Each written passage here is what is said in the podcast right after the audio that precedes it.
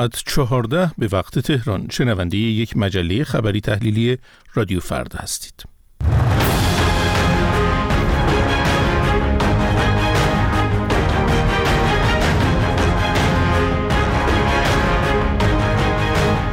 امروز شنبه پنجم اسفند سال 1402 خورشیدی برابر با 24 فوریه سال 2024 میلادی است. شاهین بشیری هستم میزبان شما در این بخش از برنامه های رادیو فردا و تا یه سی دقیقه پیش رو مجموعی از خبرها و گزارش های متنوع رو با همراهی همکارانم به آگاهیتون میرسونیم. اما پیش از هر چیز به رسم همه مجله های رادیو فردا ابتدا بریم سراغ خبرها. این بار از همکارم بنیامین صدر. وقت شما بخیر شنوندگان گرامی. همزمان با دومین سالگرد حمله روسیه به اوکراین شماری از رهبران کشورهای غربی به نشانه همبستگی به کیف سفر کردند. به گزارش رویترز نخست وزیران ایتالیا کانادا بلژیک و اورسولا فوندرلاین رئیس کمیسیون اروپا شنبه در پایتخت اوکراین حضور پیدا کردند. قرار است امروز شنبه جورجیا ملونی از کیف میزبان نشست ویدیویی رهبران گروه هفت باشد. ولودیمیر زلنسکی رئیس جمهوری اوکراین هم به این نشست دعوت شده تا درباره جنگ صحبت کند. پیشتر هم وزیران امور خارجه دهها کشور. از جمله وزیر خارجه آلمان در دومین سالگرد آغاز جنگ روسیه در اوکراین به نیویورک سفر کردند تا در سازمان ملل پیرامون این جنگ بحث کنند. انتظار می رود نخست وزیران ایتالیا و کانادا در مدت اقامت کوتاه خود با ولودیمیر زلنسکی رئیس جمهوری اوکراین پیمانهای امنیتی امضا کنند. اوکراین در حالی وارد سومین سال جنگ با روسیه شده که به گفته برخی مقامهای این کشور ترخیر در فرستادن کمک های نظامی غرب موجب توقف عملیات بازپسگیری مناطق اشغالی از روسیه شده است. اما در پیوند با همین موضوع و در آستانه ورود به سومین سال تهاجم نظامی روسیه به اوکراین وزارت خزانهداری آمریکا بیش از 500 تحریم تازه را علیه اشخاص و نهادهای روسیه وضع کرد. بخشی از این تحریم ها به شرکت های روسی مربوط است که قطعات پهپادی ارسال شده از سوی جمهوری اسلامی ایران را سرهم می کنند یک بخش دیگر نیز مربوط به شرکت های سوری در امارات متحده عربی است که کار تبادل مالی بین جمهوری اسلامی و حکومت روسیه در ارتباط با این پهپادها را تسهیل می کنند هدف این تحریم ها پاسخگو کردن ولادیمیر پوتین رئیس جمهوری روسیه برای تهاجم به اوکراین سرکوب داخلی در روسیه و مرگ مشکوک الکسی ناوالنی عنوان شده است. اما گروه ویژه اقدام مالی FATF جمعه اعلام کرد که جمهوری اسلامی به دلیل تصویب نکردن کنوانسیون های لازم برای مقابله با پولشویی و تأمین مالی تروریسم همچنان در فهرست سیاه این گروه باقی میماند. لوایح مربوط به FATF به تایید شورای نگهبان نرسید و مجمع تشخیص مسلحت هم در سال 99 با بررسی دوباره آنها مخالفت کرد. مخالفان گفتند در صورت تصویب این لوایح کمک های مالی جمهوری اسلامی به گروه های نیابتی همچون حزب الله لبنان با مشکل روبرو می شود. اما دو نهاد حقوق بشری هرانا و هنگاف تایید کردند که دادگاه انقلاب نورآباد در استان فارس برای حسین حسین پور شهروندی که در اعتراض سراسری 1401 اعتراضهای زن زندگی آزادی مهاباد از ناحیه چشم راست هدف گلوله ساچمه ماموران جمهوری اسلامی قرار گرفت حکم یک سال حبس صادر کرده است. دادگاه انقلاب نورآباد آقای حسین پور را به دلیل فعالیت در شبکه های اجتماعی به تبلیغ علیه جمهوری اسلامی هم متهم کرده. این معترض آسیب دیده چشمی پس از آنکه در اینستاگرام خود از مان تراشی در روند درمان چشم آسیب دیدش خبر داد شهریور امسال در جاده نورآباد به گچساران بازداشت شد و از آن زمان زندانی است. پیش از این نیز چندین معترض آسیب دیده چشمی از جمله امیر شاه ولایتی و متین حسنی بازداشت و زندانی زندانی شده بودند. اما به گزارش منابع حقوق بشری بیش از 800 زندانی در زندان مرکزی ارومیه با اشاره به افزایش خودکشی زندانیان به دلیل آزار و اذیت‌ها خواستار برکناری پیمان خانزاده رئیس این زندان شدند. این زندانیان در نامه سرگشاده خود با تاکید بر آزارهای مسئولان زندان که شرایط حبس را غیرقابل تحمل کرده از جمله به یکی از خودکشی‌های اخیر در این زندان اشاره کردند. امیر شهبازی که در زندان مرکزی ارومیه محبوس بود 27 دی پس از اقدام به خودکشی خودکشی جان باخت و بنابر نامه این زندانیان او در یادداشت خودکشیش به آزارهای رئیس زندان و مسئول خوابگاه پرداخته بود. بله مشروع خبرها رو میشنیدید از همکارم بنیامین صدر اما چکیده ای از آنچه در این مجله تقدیمتون می‌کنیم.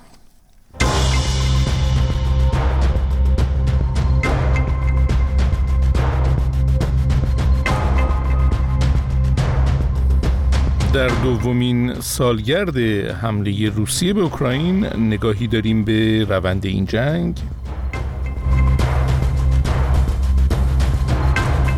باقی ماندن ایران در فهرست گروه اقدام مالی FATF موضوع گزارش بعدی ماست.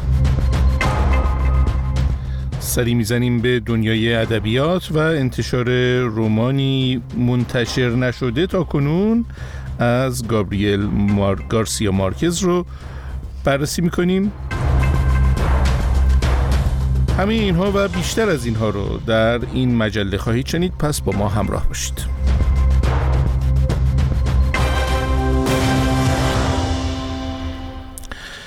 روز پنجم اسفند سال 1400 یا 24 فوریه 2022 روسیه تهاجم گسترده ای را به اوکراین همسایه غربی خود آغاز کرد. پیش از این تهاجم روند نفوذ نظامی روسیه در اوکراین از اوایل سال 2021 آغاز شده بود و طی آن ولادیمیر پوتین رئیس جمهوری روسیه از گسترش ناتو از سال 1997 به عنوان تهدیدی برای امنیت کشورش انتقاد کرده و خواستار ممنوعیت قانونی پیوستن به این اطلاف نظامی برای اوکراین شده بود. سعید جعفری در گزارشی به آخرین روند تحولات این جنگ پرداخته که توجه شما رو به اون جلب می‌کنم. پس از گذشت دو سال از حمله نظامی روسیه به اوکراین این جنگ نه تنها شرق اروپا که کل جهان را تحت تأثیر قرار داده و اثرات گسترده‌ای بر نظم بین الملل داشته است. در طول دو سال اخیر روسیه توانسته بخشهایی از شرق اوکراین را به خاک خود زمینه کند و با برگزاری رفراندوم هایی که جهان آن را به رسمیت نشناخته بخشهایی از سرزمین اوکراین را تحت تصرف خود در بیاورد. برخلاف روزها و ماههای نخست جنگ حالا سرعت و شدت کمک های مالی و تسلیحاتی از اوکراین کنتر شده و ولادیمیر زلنسکی در صحبتهای خود بر لزوم استمرار و افزایش این حمایت ها از سوی غرب تاکید می کند اوکراین بسیاری از عملیات های خود را در این ماهها به دلیل کمبود تسلیحات متوقف کرده است. هرچند اتحادیه اروپا مانند قبل در این مسیر استوار است اما در آمریکا شرایط متفاوت به نظر می رسد با وجود تلاش های دولت جو بایدن جمهوری خواهان دیگر مانند قبل با ایده حمایت از کیف همراستا نیستند و حالا چندین ماه است که بسته های مختلف کمک های نظامی ایالات متحده و اوکراین در بنبست قرار دارد و طرحها و لایحه های دولت و مجلس سنا برای تخصیص کمک های جدید به کیف در کنگره متوقف شده است. این در حالی است که در ماه‌های اخیر ضد حملات اوکراین برای بازپسگیری های از دست رفته با شکست روبرو شده و ارتش این کشور هفته گذشته در آستانه دومین سالگرد جنگ از آودیوکا عقب نشینی کرد. با این حال این جنگ فشار اقتصادی بی سابقه ای را به روسیه وارد کرده. تحریم های بین المللی و گسترده ای که علیه این کشور وضع شده علاوه بر فشار اقتصادی مسکو را به انزوای سیاسی کشانده است. همچنین نه تنها تلاش های پوتین برای به عقب راندن ناتو با شکست روبرو شده که این عملیات نظامی سبب شد تا کشورهایی چون سوئد و فنلاند هم که به صورت کلاسیک چندان در مناقشات نظامی حضور نداشتند به فکر پیوستن به پیمان آتلانتیک شمالی بیفتند. دو سال پس از حمله نظامی پوتین به اوکراین هنوز چشمانداز برای صلح و پایان جنگ مبهم است و با توجه به نزدیک شدن کمپین های انتخاباتی در آمریکا و مخالفت هایی که دونالد ترامپ با حمایت ایالات متحده از اوکراین مطرح می کند شرایط برای کیف می تواند از این هم سختتر شده و جنگ با روسیه به حاشیه رقابت های انتخاباتی آمریکا رانده شود. ضمن اینکه در اروپا هم در تابستان انتخابات مهم پارلمانی در سراسر این قاره برگزار می شود که نتایج آن می تواند حمایت های این بلوک در قبال اوکراین را تحت تاثیر قرار دهد. در جبهه های جنگ ماه که اتفاق خاصی رخ نداده و جز دستاوردهای اخیر نیروهای روسی در شرق اوکراین در میدان هم همه چیز در وضعیت پیشین متوقف مانده است. از سوی دیگر در اوکراین اختلافات به نظر جدی می آید و برکناری ژنرال محبوب ارتش از سوی زلنسکی انتقاداتی را به همراه داشته است. روسیه در دومین سالگرد حمله خود به اوکراین تقریبا یک پنجم خاک کشور همسایه را اشغال کرده و استمرار این جنگ فرسایشی به باور برخی ناظران شاید بیش از اینکه به سود کیف باشد به نفع مسکو تمام شود. به ویژه اینکه ارتش روسیه توانسته حضور خود را در مناطق اشغالی مستحکم کند و حملات اوکراین هم خلالی در این روند ایجاد نکرده است.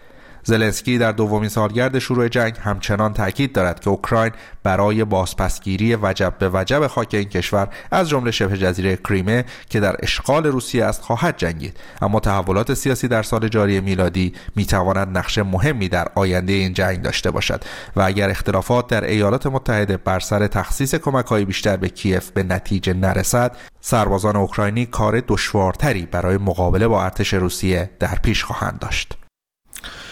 گزارشی بود از سعید جعفری. اما در دومین سالگرد حمله روسیه به اوکراین طی گفتگویی که با مجتبا نجفی تحلیلگر مسائل منطقه داشتم ابتدا از آخرین تحولات این جنگ و میزان توان نظامی روسیه در ادامه اون پرسیدم. مجتبا نجفی. خیلی از کارشناسان و تحلیلگران اصلا پیشبینی خاصی در مورد امکان وقوع این جنگ نداشتن. یعنی حداقل می‌تونم بگم در اقلیت بودن به نوعی جنگ که سال قبل آغاز شد یه نوع شگفتی هم رخ داد. اما مسئله ای که باید اینجا نسبت بهش متذکر بشیم باید دید که از نگاه روزها چرایی این جنگ رو باید بررسی کرد و همچنین از نگاه ذهنیت مقامات غربی و حالا بحث اوکراین. برای این روزها خب این بحث مسئله امنیت ملیشون بود. یعنی به نوعی اوکراین یک منطقه راهبردی و استراتژیک بود که به اعتقاد مقامات روسی از دست دادن اوکراین و تبدیل شدن این کشور به منطقه خلوت کشورهای غربی می‌تونست اونها رو محاصره بکنه. از این منظر من فکر کنم تمام تلاش روسیه برای اف استوار شده که تا حد امکان از این اف جلوگیری بکنه. ولی خب از یه طرف هم این مسئله افتادن روسیه در دام یک جنگ به نظر من برای آمریکایی ها خیلی می‌تونه به هر صورت مفید باشه. از این منظر که به اطلاف منابع مادی و انسانی روس ها منجر میشه و این یک امتیازی که به آمریکایی می‌رسه و از یک جنبه دیگه خب اقتصادهای کشورهای اروپایی تحت فشار هستش و به تبع می‌تونه دموکراسی هایی که امروز در بحران هستن رو هم تحت تاثیر قرار ده یعنی برآمدن این رویکردهای ژئوپلیتیک این مسائل ژئوپلیتیک می‌تونه دموکراسی هایی که امروز از گونه های مختلف از جنبه های مختلف در بحران هستن رو در وضعیت خیلی بدتری قرار بده ضمن اینکه به اقتصاد خود کشورهای اروپایی هم فشار زیادی آورده. اینکه حالا این جنگ هنوز هم تا جایی که مثلا دنبال کردن خیلی از تحلیلگران معتقد هستن غربی معتقد هستن این جنگ فعلا ادامه خواهد داشت. یعنی هنوز چشمانداز توافق بین طرفین وجود نداره. خب به تب روی مسئله پرونده هسته ایران هم تاثیرگذار بوده و روی خود نگاه مقامات جمهوری اسلامی هم نسبت به اون جبهه بندی بین المللیشون جنگ بر صورت یک نوع اثراتی هم داشته. ایران فکر می‌کنید کمکهاش چه اندازه تأثیر داشته در اینکه روسیه بتونه سرپا بمونه و این جنگ رو همچنان ادامه بده؟ به این معنا که حالا اگر کمک های جمهوری اسلامی نباشند روسیه نمی‌توانست این جنگ رو ادامه بده من این رو قبول ندارم. یعنی این یه مقداری به نظر من در مورد توان نظامی جمهوری اسلامی اقراق صورت می‌گیره. یعنی این نقش پهبادها بوده حالا اخیرا بحث موشک ها رو دارن مطرح می‌کنن. اما اینکه جمهوری اسلامی کمک هایی کرده به روسیه که خودش رو در اون جبهه تعریف بکند که روسیه هست این یه امر مسلمه. به معنای اینکه جمهوری اسلامی هرچند که در بیان عمومی خودش اعلام می‌کند که نسبت به این جنگ بیطرفی داره و اصلا تلاش می‌کنه که به صلح هم منجر بشه و تشدید هم نشه. اما در اون سیاست پنهانی قطعا یه مراوداتی داشته این مراودات تسلیحاتی با روزها داشته به خصوص اینکه الان نگاهی که بر تهران حاکم هستش به نوعی یک نگاه به سمت کرملین هم هستش. یعنی به نوعی سعی می‌کنن که روسیه رو به عنوان چتر حمایتی خودشون در تقابلشون با ایالات متحده آمریکا به خصوص حفظ بکنن.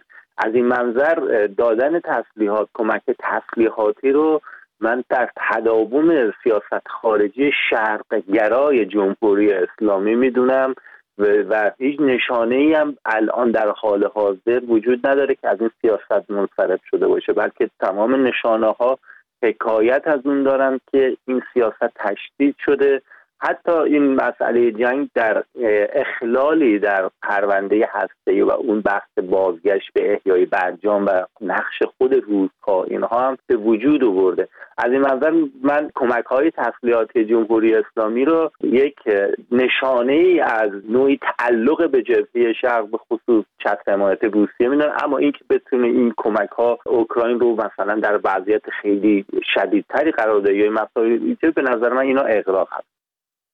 گفتگوی بود با مجتبا نجفی برای شنیدن تازه ترین خبرها، گزارش ها و تحلیل های روز در مجله های زنده در ساعت 14, 16, 19, 20, 22 و نیمه شب همراه رادیو فردا باشید. خبرگزاری رویترز هفته گذشته گزارش داد که ایران تعداد بسیاری موشک بالستیک زمین به زمین به روسیه داده است. ایران ارسال موشک به روسیه را رد کرده و در این حال گفته بر اساس قوانین بین المللی تهران منعی برای فروش اسلحه به کشورهای دیگر ندارد. آمریکا هم در این باره به تهران هشدار داده و تاکید کرده که ارسال موشک های ساخت ایران به روسیه با پیامدهای شدیدی روبرو خواهد شد. حمید رضا عزیزی پژوهشگر بنیاد علم و سیاست در برلین آلمان به رادیو فردا می‌گوید در کنار آمریکا توسعه همکاری های نظامی تهران و مسکو به روابط ایران و اروپا نیز لطمه خواهد زد.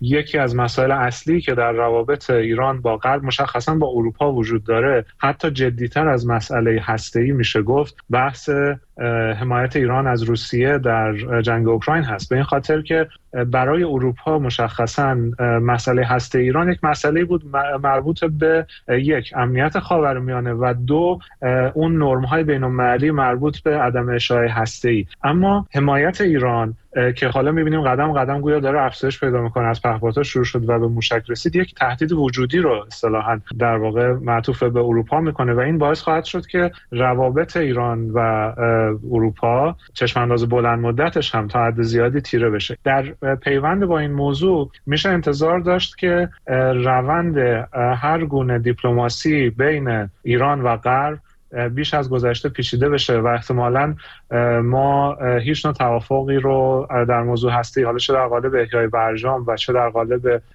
مثلا یک توافق جدید شاهدش نخواهیم بود. مشخصا اگر که در نتیجه اقدام ایران کشورهای اروپایی عضو برجام بخوان که مکانیزم ماشه را اصطلاحا فعال بکنن اون موقع دیگه قطعا روابط ایران و اروپا به یک روند برگشت ناپذیر خواهد رسید تحریم های بیشتر خواهد بود و تقابل جدیتر رو باید انتظارش رو داشته باشیم. گفتگوی بود با حمید رضا عزیزی پژوهشگر بنیاد علم و سیاست در برلین. امروز موضوع داغ در شبکه های اجتماعی یا بهتر واکنش ترین خبر در 24 ساعت بیشتر اتفاق هایی که از سوی از داغترین سوژه ها در فضای مجازی. اینستاگرام فیسبوک ایکس تیک تاک تلگرام. رادیو فردا زمانی برای ارتباط. گروه ویژه اقدام مالی FATF روز جمعه اعلام کرد که ایران همچنان در فهرست سیاه پولشویی این گروه باقی خواهد ماند. این در حالی است که بنابر اعلام این نهاد امارات متحده عربی از فهرست خاکستری FATF خارج شده اما همچنان تحت نظر و بررسی است. کیان معنوی گزارش می‌دهد. بنابر بیانیه این سازمان بین‌المللی که جهت سیاستگذاری های توسعه برای مبارزه با پولشویی بنیاد شده ایران و کره شمالی همچنان در فهرست سیاه پولشویی قرار خواهند داشت و FATF از کشورهای عضو خواسته است در قبال این دو کشور اقدامات نظارتی مضاعف و ضروری را اتخاذ کنند به گفته FATF ایران و کره شمالی در ژانویه 2024 در گزارش خود هیچ تغییری در برنامه اقدامهای راهبردی ارائه نکردند. این سازمان نظارتی گزارش می دهد حکومت ایران در جوان سال 2016 سال 1395 متحد شده بود تا کمبودهای راهبردی در مقررات و قوانین را جبران کند. اما مهلت ایران برای تصویب قوانین مربوطه در ژانویه 2018 1397 به پایان رسیده و به دلیل تکمیل نشدن اقدامات تهران همچنان در فهرست سیاه این سازمان باقی خواهد ماند. جمهوری اسلامی قرار بود برای برطرف کردن کمبودهای راهبردی چهار لایحه از جمله لوایح مقابله با جرایم سازمان یافته فراملی موسوم به پالرمو و مقابله با تأمین مالی تروریسم و کنوانسیون های پولشویی و تأمین مالی تروریسم را تصویب کند. FATF از اکتبر سال 2019 به اعضای خود هشدار داد که در روابط مالی با حکومت ایران بسیار دقت کنند و خطرات تأمین مالی تروریسم از طریق تهران و خطرهایی که می‌تواند سیستم مالی جهانی را تهدید کند را جدی بگیرند. مجمع تشخیص مسلحت نظام 1399 برای بار دوم با لوایح پالرمو و کنوانسیون های پولشویی و تأمین مالی تروریسم CFT مخالفت کرد. مخالفان تصویب لوایح یاد شده در ایران اینگونه استدلال می کنند که در صورت تصویب کمک های مالی به گروه های شبه نظامی وابسته به جمهوری اسلامی مانند حزب الله لبنان با مشکل مواجه خواهد شد. پس از این مخالفت FATF نیز به همه کشورهای عضو اختیار داد که در نقل و انتقال مالی به ایران به طور مستقل اقدام کنند.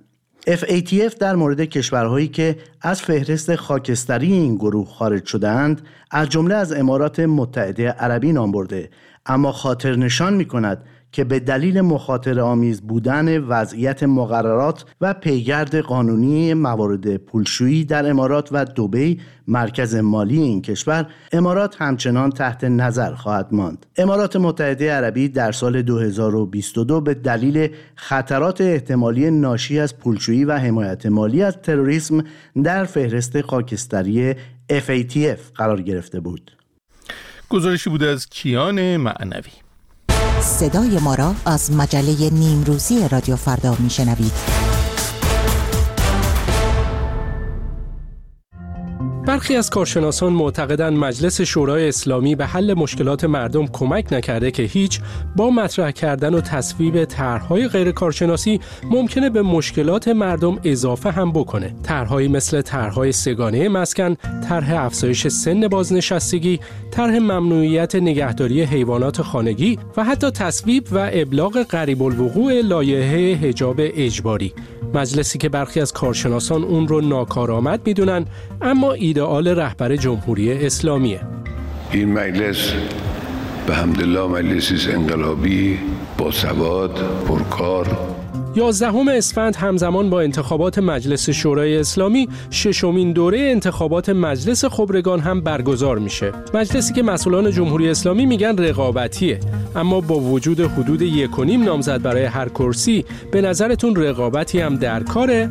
فایل تصویری یا صوتی نظرات خودتون رو در مورد این انتخابات و عملکرد هر دو مجلس به شماره واتساپ رادیو فردا 20420 72 59 70 هزار و یا آیدی تلگرام رادیو فردا ات فرداگرام ارسال کنید تا اونها رو در گزارش هامون منعکس کنیم.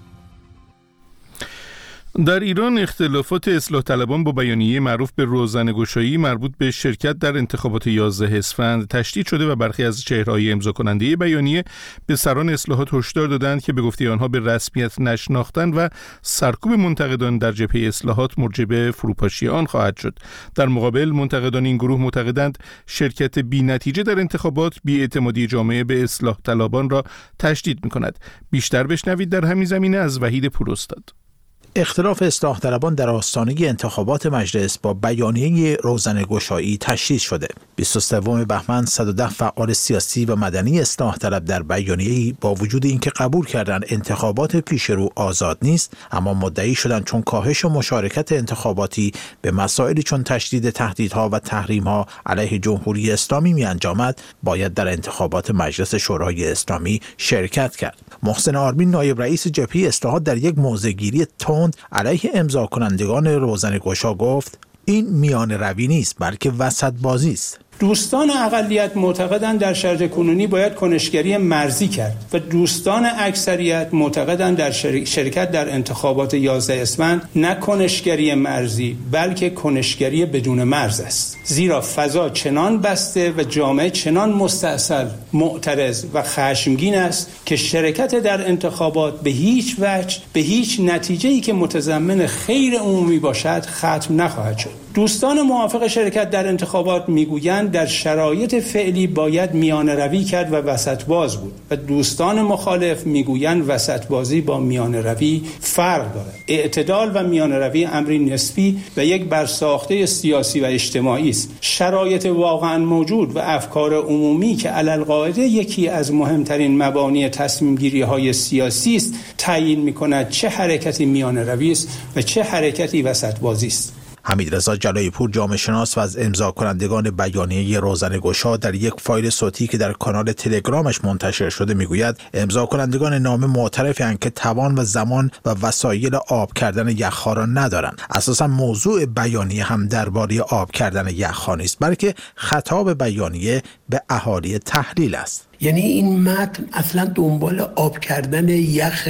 موجود در شهرهای بزرگ ایران نیست. الان نظرسنجی ها نشون میده در شهری مثل تهران یا شهرهای بزرگ مشارکت زیر 20 درصده. حالا یه در بالا یه در پایین. مثلا این نویسندگان این بیانیه اینقدر سادن که فکر کنن یه ده نفر یه بیانیه امضا کرده این میاد و نفوذ می‌کنه در میان توده ها و نارضایتی در اخشار متفاوت طبقه متوسط رو تغییر میده و, و اینا رو انتخاباتی می‌کنه. بابا اصلا دنبال این چیزا نبودن.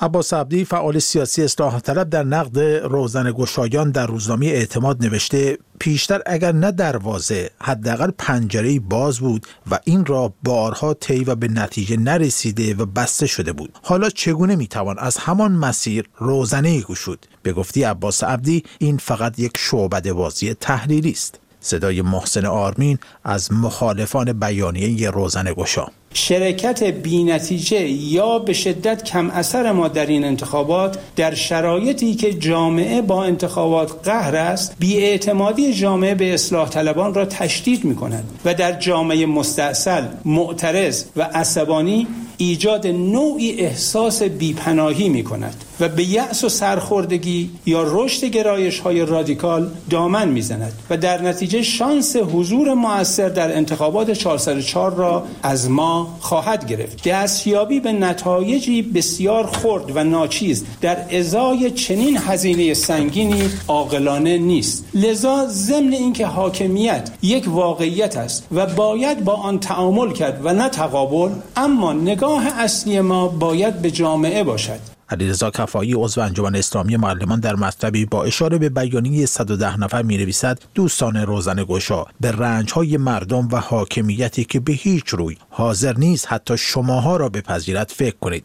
در تحکیم حکام ظالم که حرمتی برای اسلام و اخلاق قائل نیست و کمترین اعتباری برای جمهوریت باقی نگذاشته نکوشید. این فعال سیاسی در ادامه نوشته به مردم بازگردید و از حرکت جمعی و حس عمومی جامعه حمایت کنید که خیر همگانی همین است و حتما اثرگذار است. صدای حمید رضا جلایی پور از امضا کنندگان بیانیه روزن گشا لذا خیلی روشنه. من کسایی که این نامه رو امضا کردن اینا یه حرکت جمعی گفتمانی روشنگرانه علاقه داشتن انجام بدن. آقا یه نیروی سیاسی نیستن که بخواد در برابر جبهه اصلاحات ایستن یا انشعاب کنن. آقا اصلا گفتن جبهه اصلاحات تصمیمشو گرفته. خب جمعی هم گرفته. خب گرفته. لذا اگه شما دقت کنید توی این مد اصلا اسم اصلاحات رو نیوردن. اسم جبهه اصلاحات. رو نیوردن. اصلا نخواستن سوار عناوین این نام بشن. اومدن دقدقه های خودشون رو با جامعه مطرح کردن. خودشون هم میگن چی؟ میگن آقا ما انشاب نکردیم. آقا مگه یه جریان سیاسی هن که بخوان انشاب کنن؟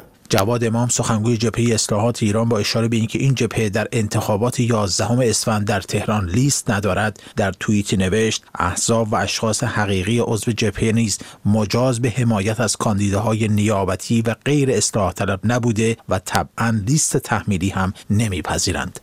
گزارشی بود از وحید پوراستاد به این ترتیب به پایان این برنامه می‌رسیم.